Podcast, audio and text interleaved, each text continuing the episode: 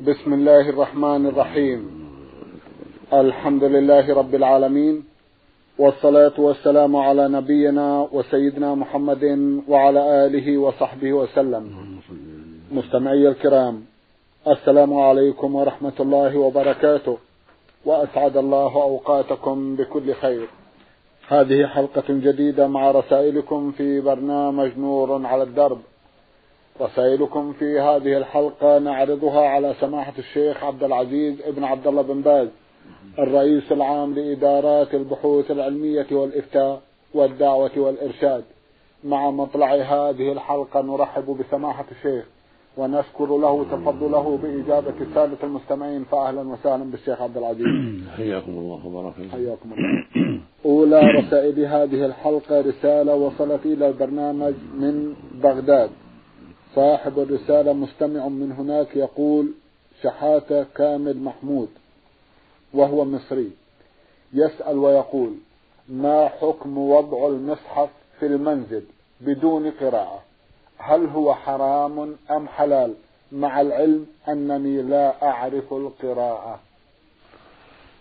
بسم الله الرحمن الرحيم. الحمد لله وصلى الله وسلم على رسول الله وعلى آله وأصحابه ومن اهتدى بهداه. أما بعد فلا مانع من وضع المصحف في البيت. لعله يأتي من يقرأ فيه من الزوار أو أن تتعلم بعد ذلك وتقرأ ولا حرج في ذلك. أما إذا كان المقصود وضعه لدفع الشياطين أو دفع الجن فهذا شيء لا أصل له. إنما إنما تدفع بالتعوذ بالله جل وعلا وقراءة القرآن والذكر لا بوضع المصحف. أما إذا وضعته في البيت رجاء أن يأتي من يقرأ ويسمعكم القرآن أو زوجتك أو بناتك أو غيرهن ممن يتصل بكم هذا طيب. ومن باب الإعانة على الخير. جزاكم الله خيرا. الرسالة التالية وصلت إلى البرنامج من المنطقة الشرقية وباعثها المستمع عين ميم. في أحد أسئلته يسأل ويقول قرأت في تفسير الحافظ ابن كثير الدمشقي قولا لابن عباس رضي الله عنهما في تفسير أول سورة النساء. يقول ابن عباس ألا إن المرأة خلقت من الرجل فجعلت نهمتها في الرجل. وإن الرجل خلق من الأرض فجعلت نهمته في الأرض. فاحبسوا نساءكم. ما معنى هذا القول؟ وهل يخالف الأحاديث الصحيحة؟ أفيدونا مشكورين جزاكم الله خيرا. لا أعلم صحة الأثر ويحتاج إلى مراجعة لأني لا أذكر الآن صحة الأثر ابن عباس. وأما معناه واضح. فإن حواء خلقت من آدم وهي أم بني آدم. كما قال جل وعلا يا أيها الناس اتقوا ربكم الذي خلقهم من نفس واحدة وخلق منها زوجها. فإن حواء خلقت من آدم عليه الصلاة والسلام وآدم نفسه خلق من الطين. ولا شك أن النساء لهن شغف بالرجال وتشوه للرجال وفتنة بالرجال. ولا شك أن الإنسان أيضا له شغف بالأرض وزراعتها والاستفادة منها كل هذا واقع. ولا شك أنه يجب على الأمة أن تعتني بالنساء وأن تصونهن عن الفتنة بالرجال هذا أمر معلوم من الشرع. الواجب على رب البيت أن يصون أهله عن الفتنة بالرجال من خروجهن متبرجات يراهن الرجال أو تعاطي ما يسبب الفتنة من الكلام مع الرجال أو غير هذا مما من أسباب الفتنة. قال النبي عليه الصلاة والسلام في الحديث الصحيح إن الدنيا حلوة خضرة وإن الله مستخلفكم فيها وينظر كيف تعملون. فاتقوا الدنيا واتقوا النساء. فإن أول فتنة بني إسرائيل كانت في النساء. وقال عليه الصلاة والسلام ما تركت بعد فتنة أضر على الرجال من النساء. فالفتنة بهن عظيمة. وهن لا شك لهن ميول إلى الرجال وحرص على التمتع بالنظر إلى الرجال وربما حرصت كثيرا على مكالمة فيما يتعلق بأسباب الفاحشة. فالواجب الحذر. والمعصوم من عصمه الله والمحفوظ من حفظه الله. نعم. جزاكم الله خيرا. يسأل في نهاية سؤاله سماحة الشيخ ويقول هل يخالف الأحاديث الصحيحة على افتراض صحة هذا الأثر؟ هل هناك ما يعارض لا لا في مخالفة الأحاديث الصحيحة بل ظاهر الأحاديث يوافق ذلك. لأن الفتنة بالرجال من النساء أمر معلوم وهكذا الرجل يفتن بالمرأة. لكن فتنتها به وكثرة ميلها إليه وقلة صبرها أمر معلوم.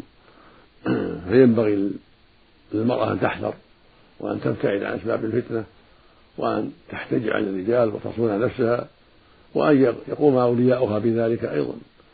قال تعالى وقرن في بيوتكن ولا تبرجن تبرج الجاهلية الأولى. وقال سبحانه وتعالى وإذا سألتموهن متاعا فاسألوهن من وراء حجاب ذلكم أطهر لقلوبكم وقلوبهن. قال سبحانه ولا يبدين زينتهن إلا لبعولتهن. على الآية.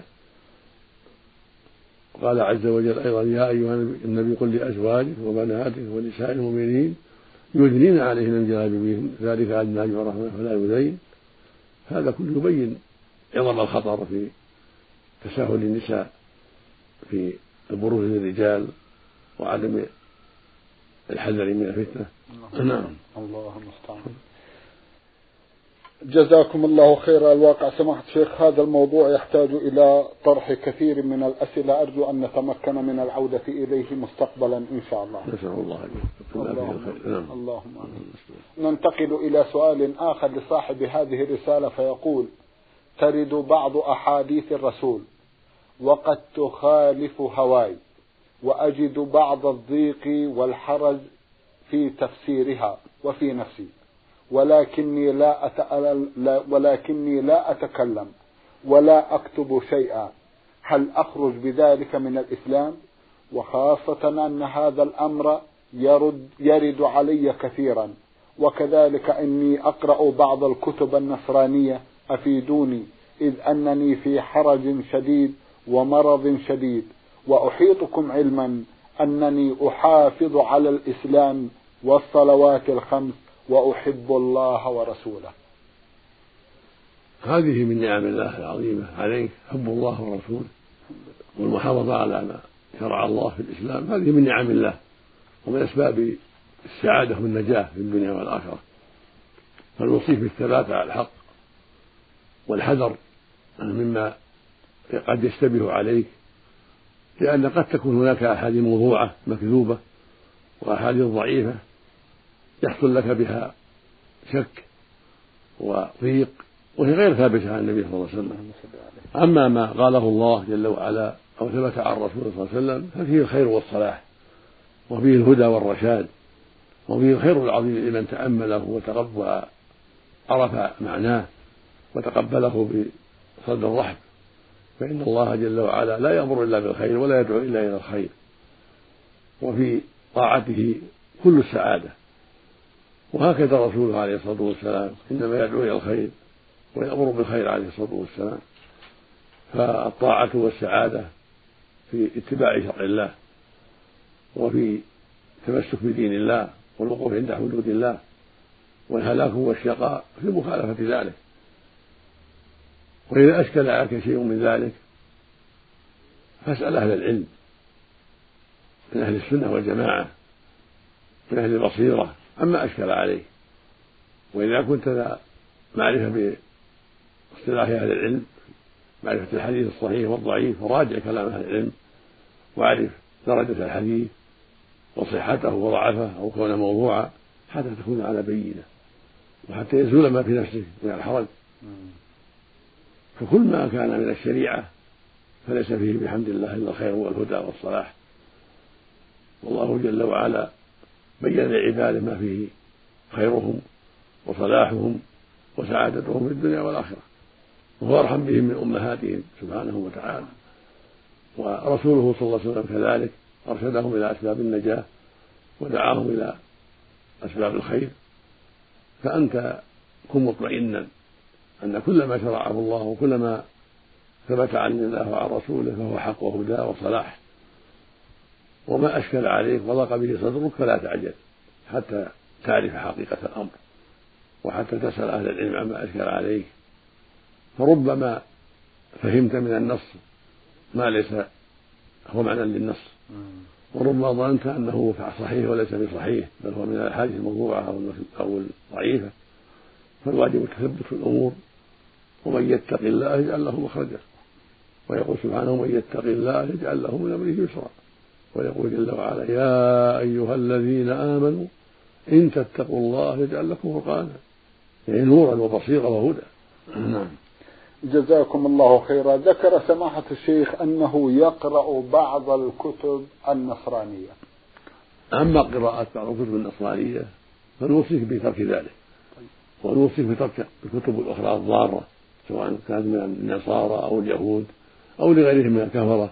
أو لأهل الكلام الباطل كالجهمية والمعتزلة وغيرهم من يخوضون في الكلام والأصول من غير طريق الكتاب والسنة. ونوصيك بالإقبال على القرآن والإكثار من تلاوته وتلاوة الأحاديث الصحيحة كالبخاري ومسلم وكتب الحديث المعروف كأبي داود والترمذي والنسائي وابن ماجه وموطأ مالك. هذه الكتب كلها خير ونفع. وإن كان في السنن بعض الأحاديث الضعيفة التي بينها أهل العلم. وهكذا مثل كتاب رياض الصالحين مثل بلوغ المرام مثل الترغيب والترهيب. فيها أحاديث عظيمة صحيحة مفيدة اقرأها وتذاكر مع إخوان طلبة العلم المعروفين بالخير والبصيرة حتى يرشدوك إلى ما قد يخفى عليك وحتى يعينوك على فهم بعض النصوص. نسأل الله لنا ولك التوفيق والهداية اللهم آمين. جزاكم الله خيرا. سماحة الشيخ ألا ترون أن هذه الوسوسة راجعة إلى هذه الكتب التي يقرأ فيها أخونا؟ قد يكون بعض ذلك قد يكون بعض ما يرد على قلبه من هذه الكتب الضارة كتب النصارى وأشباههم. فإنها ضرر عظيم. ويروى عن النبي صلى الله عليه وسلم لما رأى في يد عمر شيء من التوراة تغير وجهه. وقال قد جئتكم بها بيضاء نقية. لو كان مستحيا ما وسعه إلا اتباعه عليه الصلاة والسلام. المقصود أن فيما جاء به الرسول صلى الله عليه وسلم من الهدى الكفاية وفي تدبر القران الخير والبركة. يقول جل وعلا كتاب أنزلناه إليك مبارك ليدبروا آياته وليتذكر أولو الألباب. أما التوراة والإنجيل فقد حرفت وغيرت وزيد فيها ونقص منها. هي كتب غير مأمونة ثم قد نسخ ما فيها من الحق بما جاء به محمد عليه الصلاة والسلام. ففيما جاء بالكفاءة والهدى. نعم. جزاكم الله خيرا. حتى يبقى صدر المسلم نظيفا سماحة نعم نعم. بما تنصحونه. حتى يبتعد عما يشوش عليه. طيب. فإن قراءة التوراة والإنجيل والكتب الأخرى التي ألفها أهل الباطل وأهل الكلام وأهل الشكوك وأعداء الإسلام كلها ضرر. كلها تسبب الشكوك والأوهام وضيق الصدر. وتسبب أيضا ترك الحق. والميل إلى الباطل ومتابعة أهله ولا حول ولا قوة إلا بالله. نعم. جزاكم الله خيرا. رسالة أخرى وصلت إلى البرنامج من المستمع حسين بن بديع بن رفاعي من محافظة بني سويف في جمهورية مصر العربية يقول هناك طريقة استحدثت تسمى بالبرهانية تابعة لرجل يدعى محمد عثمان البرهاني. وهذه الطريقة تؤول القرآن العظيم وهي سريعة الانتشار. فما حكم الشرع في هذه الطريقة؟ وهل هي كافرة؟ أم كما تدعي هي أنها هي الفرقة الناجية؟ وما الأدلة الشرعية في تكفيرها إذا كانت كافرة؟ وجهونا جزاكم الله خيرا. جميع الطرق الصوفية البرهانية والشاذلية وغير ذلك من الطرق الصوفية والتيجانية وهي كلها خطيرة. يجب الحذر منها والبعد منها وعدم الثقة بها. وهم أقسام منهم الكافر ومنهم غير الكافر. فينبغي للمؤمن أن يبتعد عن كتب الصوفية وقراءتها لأنها تضره وفيها من الباطل والشر شيء شيء كثير. فينبغي لك يا عبد الله أن تبتعد عنها وأن تقرأ كتب أهل السنة والجماعة. التي فيها الخير فيها بيان ما دل عليه كتاب الله وسنة رسوله عليه الصلاة والسلام وفيها كفاية وفي الإقبال على القرآن والإكثار من تلاوته وتدبر معانيه الخير العظيم والسعادة. وفي كتب السنة الصحيحة الثابتة عن رسول الله صلى الله عليه وسلم الخير والبركة. فإن السنة تشرح القرآن وتفسر معناه وتبين ما أشكل على طالب العلم من ذلك. فالله أنزل كتاب هدى للناس كما قال عز وجل إن هذا القرآن يهدي للتي هي قوم قل هو للذين آمنوا هدى وشفاء. قال تعالى ونزلنا عليك كتابا تبيانا لكل شيء وهدى ورحمة وبشرى المسلمين قال سبحانه كتاب أنزلناه إليك مبارك ليدبروا آياته وليتذكر أولو الألباب. قال عز وجل وهذا كتاب أنزلناه مبارك فاتبعوه واتقوا لعلكم ترحمون. والنبي صلى الله عليه وسلم بين لنا ما قد يشكل علينا وأوضح للأمة ما يحتاجون إليه. فعلك يا عبد فعليك يا عبد الله أن تكتفي بما جاء به الكتاب والسنة وأن تبتعد عن الكتب التي فيها الخرافات والضلالات والبدع من الكتب الصوفية وغيرها مما جمعه الكفرة أو المتكلمون أو أصحاب الطرق المنحرفة فإن فيها من الشر والبلاء والمخالفة لشرع الله ما يضر العبد إذا تمسك به أو أخذ به أو قرأه وهو على غير بصيرة. نسأل الله السلامة. نعم. اللهم آمين. جزاكم الله خيرا. يسأل سؤال آخر ويقول ما هو الحكم؟ في الأدوية المحتوية على مذيبات كحولية وهل يحرم تداولها؟ هذا في التفصيل إذا عرفت أن هذه الأدوية فيها ما يسكر كثيره فاجتنبها وأما إذا لم تعلم فالأصل الإباحة والحمد لله الأصل في الأدوية الإباحة والأصل في الطعام الإباحة قال تعالى يا أيها الذين آمنوا كلوا من طيبات ما رزقناكم واشكروا لله. قال تعالى يا أيها الناس كلوا من الأرض حلالا طيبا فالأصل الإباحة إلا ما عرفت أنه محرم. فإذا كان الدواء بين لك أطباء أن فيه ما يسكر كثيره يعني مواد مسكرة فاجتنبه. وأما إذا لم يتبين لك ذلك أو نصحك الأطباء بأنه طيب فلا بأس والحمد لله. نعم. جزاكم الله خيرا. هل الساحر الذي يعلم بأنه ساحر يكفر كفر المعين أم كفر العمل؟ إذا عرف أنه ساحر فهو كافر عند أهل العلم. يجب قتله ولا يستتاب. يجب على ولي الأمر أو ولي أمر المسلمين أن يقتله. لقول الله عز وجل عن الملكين اللذين يعلمان السحر وما وما يعلمان من أحد حتى يقولا إنما الفتنة ولا تكفر. يعلمانه أنه بأنما يقال لك فتنة وأنه كفر. فالواجب على العبد أن يحذر السحر وتعاطيه والعمل به. كله شر وكله ضرر وكله كفر. قال في السحرة ولو أنهم آمنوا واتقوا. لمثوبة من عند الله خير لو كانوا يعلمون. فدل على أن عملهم ضد الإيمان وضد التقوى. فالواجب على ولاة الأمور ولاة أمر المسلمين إذا عرفوا إذا عرفوا أن فلانا ساحر أو فلانة الواجب قتلهم لما فيه من الشر لما في بقائه من الشر والفساد.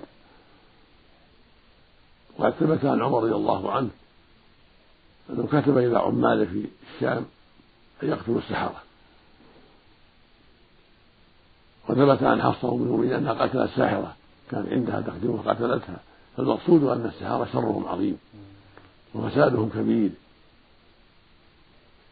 فالواجب على ولاة أمر المسلمين إذا عرفوا ذلك وثبت عندهم ذلك أن يحكموا عليهم بالإعدام لما في ذلك من الخير العظيم للمسلمين ولما في بقائهم من الشر على المسلمين. نعم.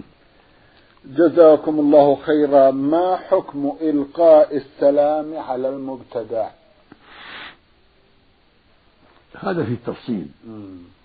إذا رجع دخوله في الحق وإجابته الحق وتركه البدعة رد عليه السلام أو بدأه بالسلام ونصحه ودعاه إلى الخير كما يرد السلام على الكافر إذا سلم. كما قال عليه الصلاة والسلام إذا سلم على أهل الكتاب فقولوا عليكم.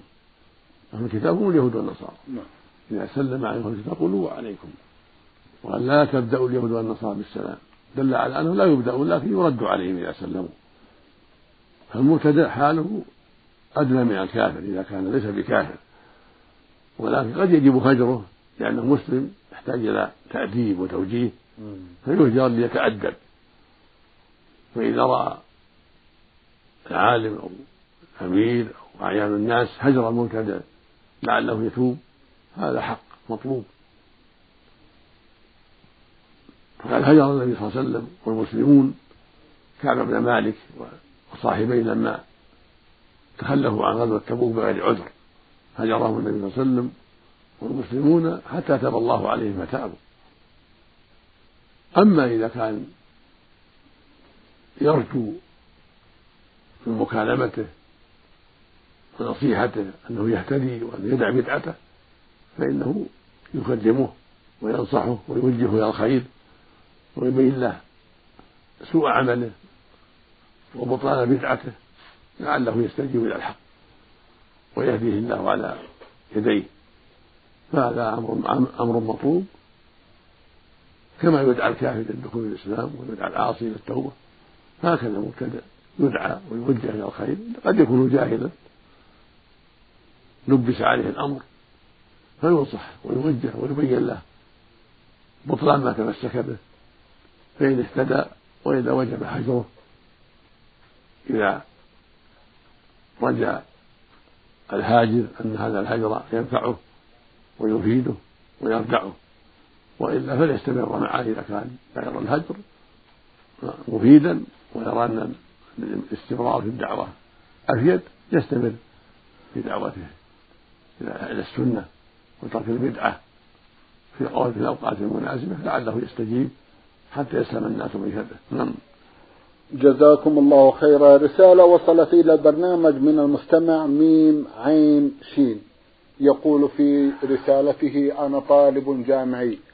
أدرس في جامعة تبعد عن مدينتي 150 كيلو متر وأرجع إلى مدينتي كل أسبوع أو أسبوعين. وأثناء الدراسة أسكن في المدينة الجامعية. فهل أعتبر نفسي مسافرا؟ وأقصر الصلاة وأحرص فقط على ركعتي الفجر والوتر لأن الرسول صلى الله عليه وسلم كان يحرص عليهما في السفر. أفيدوني عن ذلك. جزاكم الله خيرا. لا الواجب عليك أن تصلي صلاة مقيم لأنك مقيم في الجامعة فعليك أن تصلي صلاة مقيم أربعة ولست بمسافر وعليك أن تصوم مع الناس رمضان لأن المسافر هو الذي يقيم إقامة محدودة. أربعة أيام فأقل. فإذا كانت الإقامة أكثر من ذلك فالذي عليه جمهور أهل العلم أنه يلزمه الإتمام ويلزمه الصوم ولا يكون حكم المسافر. وهذا قول جيد وفيه احتياط للدين وبعد عن التساهل. والأخذ بالرخص التي ليس عليها دليل واضح فنوصيك بأن تصلي مع الناس أربعا وتحافظ على الجماعة وتصوم مع الناس رمضان وأن لا تعتبر نفسك مسافرا لأنك مقيم إقامة طويلة لأجل الدراسة. نعم. جزاكم الله خيرا. هذا إذا كان في المدينة الجامعية أم ماذا إذا كان في زيارة لأهله؟ وهكذا ما دام نيته الإقامة عند أهله إذا فرغ من الدراسة وإنما أقام من أجل الدراسة فبلد أهله بلد له ووطن له أما إذا نوى الانتقال إلى بلد بلد جامع بلد جامعة وترك وطنه فإذا جاء إلى أهل زيارة نعم. فله القصر إذا كان لمدة أربعة أيام فأقل أيوة. ولا يصلي وحده يأخذ القصر إذا كان معه جماعة نعم. أما إذا كان وحده فإنه يصلي مع الناس لأن الجماعة متعينة طيب. ويصلي مع الناس أربعة. لكن لو فاتته مع نعم. الجماعة نعم. صلى اثنتين. جزاكم الله خيرا. هذا إذا كانت الإقامة محدودة أربعة أيام فأقل عند إذا كان ما عنده نية إقامة عند أهله. إذا انتهى من الجامعة. أما إذا كان إنما أقام هناك لأجل الدراسة وإلا فنيته وعزمه الرجوع إلى وطنه والبقاء في وطنه. فهذا لا يزال وطنيا في وطن أهله. نعم. جزاكم الله خيرا. يقول صليت وملابسي الداخلية على غير طهارة ومن الأدلة على ذلك نعم. أن النبي صلى الله عليه وسلم انتقل من مكة إلى المدينة انتقال مستوطنا بالمدينة ولما رجع إلى مكة صلى ثنتين أيوة. لأنه مسافر أيوة. قد انتقل من مكة واعتبرها غير وطن له أيوة. واعتبر المدينة هي الوطن فلما رجع إلى مكة حجة الوداع لم لم يتم بل قصر عليه الصلاة والسلام. نعم. ننتقل إلى سؤاله الثاني نعم. يقول فيه صليت وملابسي الداخلية على غير طهارة وكنت ناسيا. هل أعيد ما صليت؟ إذا صلى المسلم وفي ثيابه نجاسة ولم يذكر إلا بعد الصلاة أو لم يعلم إلا بعد الصلاة فإن صلاته صحيحة. على الصحيح. ومعذور بالجهل والنسيان. إذا انتهت صلاته قبل أن يعلم. نعم. لقول الله سبحانه ربنا لا تؤاخذنا إن نسينا أو أخطأنا. ولي ولما ثبت عنه صلى الله عليه وسلم أنه دخل الصلاة يوما وفي عليه قدر فأخبره جبرائيل في أثناء الصلاة أن بهما قدر فخلعهما ولم يعد أول الصلاة بل استمر في صلاته. طيب. لأنه جاهل بذلك. القدر. فهكذا من دخل في صلاته في ملابسه شيء من النجاسة ولم يعلم أو لم يذكر إلا بعد الفراغ فإن صلاته صحيحة. في أصح قول نعم جزاكم الله خيرا. هل يأتم الوالدان إذا لم يعطيا ابنهما المال لكي يتزوج؟ بحجة أنه يجب عليه أن يكمل الدراسة الجامعية ثم يعمل ويحصل على الأموال من عمله لكي ينفقها لكي ينفقها على زوجته. إذا كان والدا يستطيعان أن يزوجاه وجب عليهما تزويجه. ولا يجوز تأخير ذلك إلى أن يكمل الدراسة لأنه معرض لفتنة فالواجب على والديه إعفافه وإعانته على الخير إذا كان قادرين أو أحدهما. فأما إذا كان عاجزين فليس عليهما حرج فاتقوا الله ما استطعتم أما إذا كان أبوها غنيا يستطيع تزويجه أو أمه كذلك فإن الواجب عليهما تزويجه. وعدم تأخير ذلك إذا طلب ذلك بل يجب أن يحرص على ذلك. يصونا عما حرم الله ويجتهد في سلامته. فكما يجب عليه أن ينفق عليه ما يسد حاجته. ويستر عورته فالإنفاق عليه فيما يبعده عن الحرام ويسبب غض بصره وحفظ ورده أهم من ذلك. نعم. والله جزاكم الله. الله المستعان جزاكم الله خيرا. من مكة المكرمة المستمع ميم عين قاف بعث برسالة ضمنها ثلاثة أسئلة. في أحد أسئلته يقول إنه مصاب بسلس البول. كيف تنصحونه سماحة الشيخ ليؤدي صلواته على الوجه الأكمل؟ صاحب السلس مثل صاحب مثل المرأة صاحبة الاستحاضة الواجب عليه كما بين أهل العلم أنه يتوضأ لكل صلاة. طيب. إذا دخل الوقت يتوضأ ويصلي مع الناس والحمد لله يتحفظ بشيء من القطن أو غيره على ذكره حتى لا يتأذى بالبول في ثيابه وبدنه. كما لو استحاضة تتلجى وتتحفظ بشيء وتصلي الصلاة في أوقاتها وتوضأ إذا دخل الوقت. ولهذا قال صلى الله عليه وسلم المستحاضة توضأ إلى وقت كل صلاة. فصاحب السلس ومثل صاحب الريح الذي تخرج من الريح دائما ما يستطيع البقاء إلى وقت يؤدي فيه الصلاة فإنه يصلي على حسب حاله طيب. يتوضأ إذا دخل الوقت نعم ويصلي مع الناس ولو خرج منه الريح أو خرج منه البول كما تصلي المستحاضة ولو خرج منها الدم طيب. لكن يتوضأ بعد دخول الوقت ما دام الحدث دائما أيوة. نعم المهم أنكم تنصحون كل من صاحب السلس وصاحبة الاستحاضة بالتحفظ عند تأدية الصلاة. نعم. دائما التحفظ دائما. دائما. دائما حتى يكون ذلك أسلم للبدن والثياب. بارك الله نعم. فيكم وجزاكم الله خيرا. سماحة الشيخ في الختام أتوجه لكم بالشكر الجزيل بعد شكر الله سبحانه وتعالى على تفضلكم بإجابة السادة المستمعين وآمل أن يتجدد اللقاء وأنتم على خير. نرجو ذلك. اللهم مستمعي الكرام كان لقاؤنا في هذه الحلقة مع سماحة الشيخ عبد العزيز ابن عبد الله بن باز الرئيس العام لإدارات البحوث العلمية والإفتاء والدعوة والإرشاد. شكرا لمتابعتكم وإلى الملتقى وسلام الله عليكم ورحمته وبركاته.